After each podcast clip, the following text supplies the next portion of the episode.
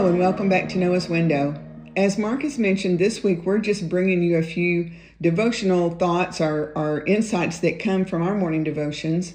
And again, we normally read through the one year Bible, which means we have a passage in the Old Testament, the New Testament, the Psalms, and the Proverbs. So, Mark was talking to you this week about a passage from the book of Exodus.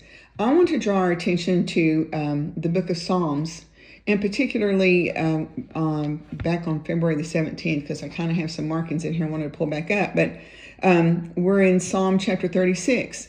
Now, this is a Psalm of David. If you know who King David was, he wrote most of the Psalms, not all, but most. But I want you to see a couple of things. One is, I think as we read through this chapter, you're going to see um, maybe some characteristics of the world we're living in right now. But then also, I want you to look for, just as we're reading through this, uh, a, a, major contrast. And I'll point out a couple of other things as we go along. So let's just read through this passage and then we'll circle back around and talk about some particular things. So, Psalm chapter 36, verse 1 Sin whispers to the wicked deep within their hearts. They have no fear of God at all. In their blind conceit, they cannot see how wicked they really are. Everything they say is crooked and deceitful. They refuse to act wisely or do good. They lie awake at night hatching sinful plots. Their actions are never good.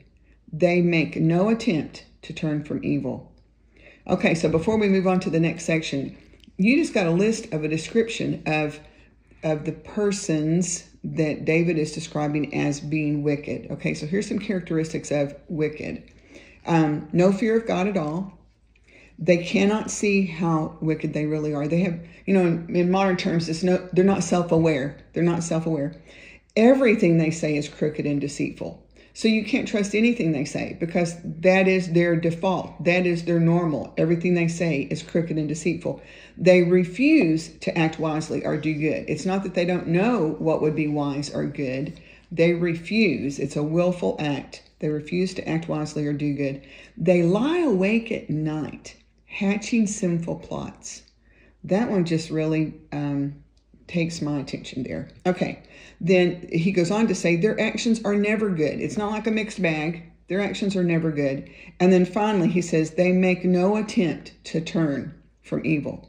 Now, I don't know if you have known anyone in your lifetime that seem to exhibit these characteristics absolutely no fear of God, totally unaware of their own wickedness, um, constantly deceitful. Everything they say is deceitful. Refuse to act wisely. You know, if you have a wicked person, you can give them wise counsel all day long, but they they refuse. That's that that ability God has given us to choose. And a wicked person refuses to act wisely. And then their actions are never good. They make no attempt to turn from evil. Um, I I know I've watched um, or heard and been told of several situations where uh, well-meaning relatives have tried to rescue someone in their family who was on a road of destruction and uh, did it what they call an intervention. But the truth of the matter is, most interventions don't work because that person doesn't want to turn around. That person hasn't decided to lead that lifestyle. And I think this is the picture we have here. Okay, so you got a pretty grim picture here of the wicked. But what I want you to see next, which I think will encourage your heart, because next David gives us a contrast. Okay, so in contrast to the wicked, David goes on to say in verse 5 Your unfailing love, O Lord, is as vast as the heavens. Your faithfulness reaches beyond the clouds. Your righteousness is like the mighty mountains, your justice like the ocean depths. You care for people and animals alike, O Lord. How precious is your unfailing love, O God. All humanity finds shelter in the shadow of your wings. You feed them from the abundance of your own house, letting them drink from your river of delights. For you are the fountain of life, the light by which we see. Pour out your unfailing love on those who love you. Give justice to those with honest hearts.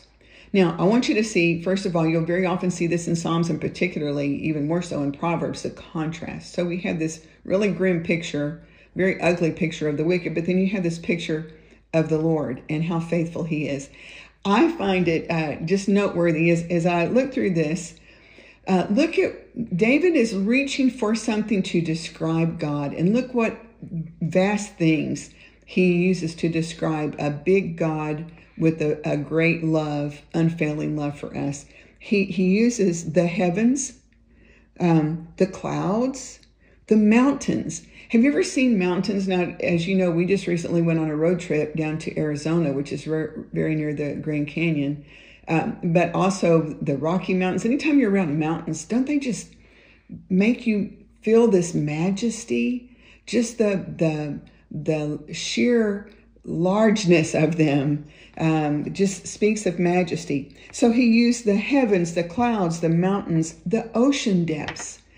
And if you've ever watched um, or seen, or maybe you've actually been diving, but what's the whole, there's almost like another universe in the ocean and, and what else there. And then he refers to people and animals. Okay, so I'm not doing an in depth study here, but I just want to show you some of the ways that you can really internalize the truth that you read in Scripture is by examining it carefully. Looking for lists, like that list that describes the wicked, and the list that shows how great God is, and the contrast that He gives us between those two things. But um, particularly in this particular chapter, I think it really kind of brings us back to what Noah's window is all about. Because he starts out the chapter telling us about the wicked and just describing them. You know, if um, and all of us are sin, sinners, we're all sinners. Once we've been saved by grace and we're born into God's family, we have a different set of desires than a person who's not been regenerated. And our desires are to please the Lord. Now, do we fail? Yes, we fail many, many times. We fail many times.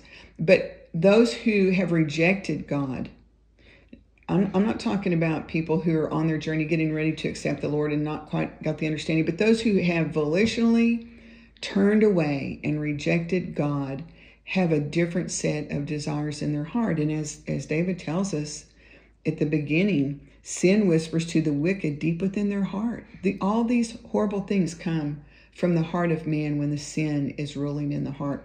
So we have this list we have the contrast with how great God is, just like in Noah's window. Noah and his family were surrounded by wickedness. We know that if you read the account of Genesis, everywhere they looked was wickedness. But once they were on that ark, they their focus was forced to be directed up to the Lord. and then they can focus on the God who has great unfailing love, who um, has righteousness that's as mighty as the mountains, and who has justice as deep as the ocean depths. And that should encourage our hearts. And that's what we want to do on Noah's window is take our eyes off the sadness around us and focus our eyes on the Lord and how faithful he is. And you know, even as we're walking through this life right now in some difficult days, isn't God good? That's one of the things that I, I just, many things that I love about the Lord, but that He demonstrates Himself powerful by blessing us in the midst of difficulty. And God has certainly done that I know in our family, in our church, and among our friends and, and those that we know, yes, there have been heartaches. Absolutely, there are difficulties. There are challenges that we're still trying to overcome. But in the midst of all that, God is working and He is still a good God. And I hope you'll go grab your Bible, pull up Psalm 36, and read through that for yourself. Maybe you'll find something on the list that I missed. But it's always great when you're reading the scripture to look for the details that can really bless your heart. So I hope the rest of your day is a wonderful day, and we'll look forward to seeing you again tomorrow on Noah's Window. God bless.